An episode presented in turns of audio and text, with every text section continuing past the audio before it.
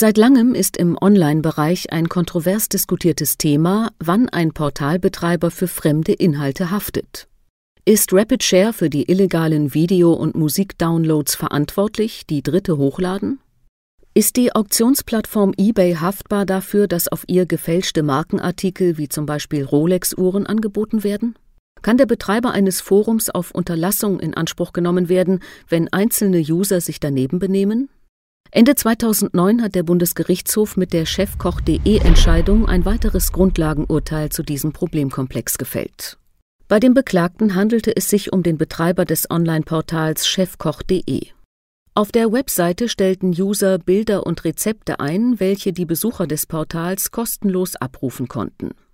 Der Kläger, welcher die Fotos für das Portal marionskochbuch.de anfertigte, stellte fest, dass mehrere seiner Bilder auf der Internetseite des Beklagten verwendet wurden.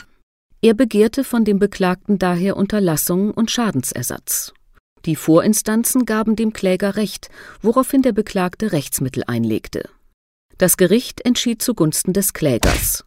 Er begründete seine Entscheidung damit, dass der Beklagte als Betreiber des Portals für den rechtswidrigen Bilderupload seiner User hafte. Chefkoch.de trete nach außen als derjenige auf, der für den Inhalt der Webseite verantwortlich sei. Auch mache er auf der Internetseite deutlich, dass er die Rezeptsammlungen kontrolliere. Die Nutzer würden bei Einstellung der Rezepte und der Bilder auch auf diese Kontrolle hingewiesen.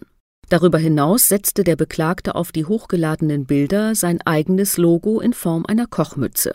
Schließlich verlange der Beklagte von den Nutzern, dass sie ihm ihr Einverständnis dafür geben, dass eine unbeschränkte Anzahl von Dritten auf die Rezepte zugreifen und die Rezepte auch beliebig weitergeben dürfte.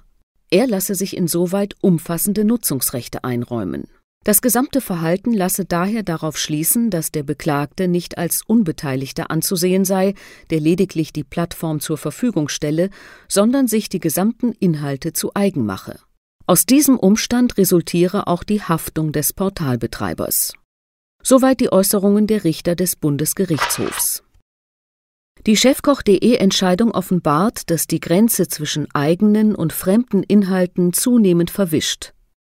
Die ursprünglich vom Gesetzgeber gewollte klare Trennung und die sich daraus ergebenden Haftungsfolgen werden ein weiteres Mal durch die Rechtsprechung durchbrochen. Die aktuelle Entscheidung des Bundesgerichtshofs enthält im Zeitalter des User-Generated Content wichtige Vorgaben, wie eine Ausgestaltung auszusehen hat, damit keine Haftung eintritt. Keine Platzierung von eigenen Logos oder Texten des Betreibers in den fremden Inhalten. Keine oder nur geringe Einräumung von Nutzungsrechten. Gerade am Punkt der Nutzungsrechte beißt sich aber die Katze in den eigenen Schwanz. Sinn und Zweck des User-Generated Content ist es nämlich, dass der jeweilige Portalbetreiber weitreichende Rechte, zum Beispiel Kürzung, Bearbeitung, Änderung, eingeräumt bekommt, um die Inhalte im Falle eines neuen Webdienstes oder eines neuen Konzepts ohne aufwendiges Rückfragen verwenden zu können. Schaut man sich unter diesem Gesichtspunkt die allgemeinen Geschäftsbedingungen der gängigen Social-Web-Dienste einmal näher an, fällt auf, dass praktisch alle Anbieter sich derartig weitreichende Nutzungsrechte einräumen lassen und damit nach Meinung des Bundesgerichtshofs aus den fremden Inhalten eigene Inhalte machen.